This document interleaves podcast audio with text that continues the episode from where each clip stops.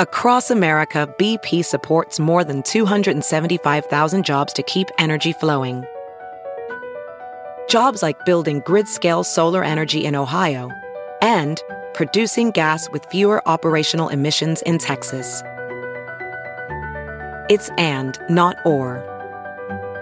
See what doing both means for energy nationwide at bp.com slash investing in America.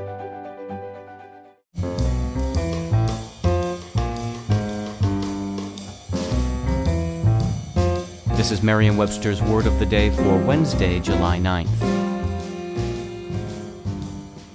Brought to you by Merriam-Webster's Collegiate Dictionary, 11th edition. Available from your favorite bookstore or online at www.merriam-webster.com. The word of the day for July 9th is career, spelled C A R E E R. Career is a verb that means to go at top speed, especially in a headlong manner. Here's the word used in a sentence. The nervous passengers gripped their seats and exchanged anxious looks as the bus careered down the icy road. Chances are you're very familiar with the noun career, meaning a profession followed as a permanent occupation. What you may not know is that the word career got its start in the world of medieval tournaments.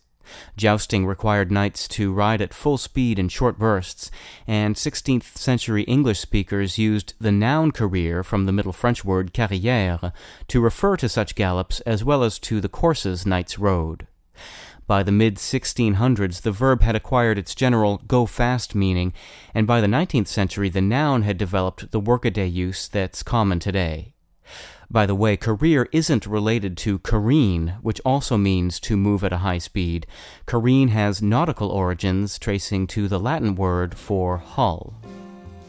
I'm Peter Sokolowski with your word of the day for Wednesday, July 9th. For more information, visit Merriam-Webster online at www.merriam-webster.com.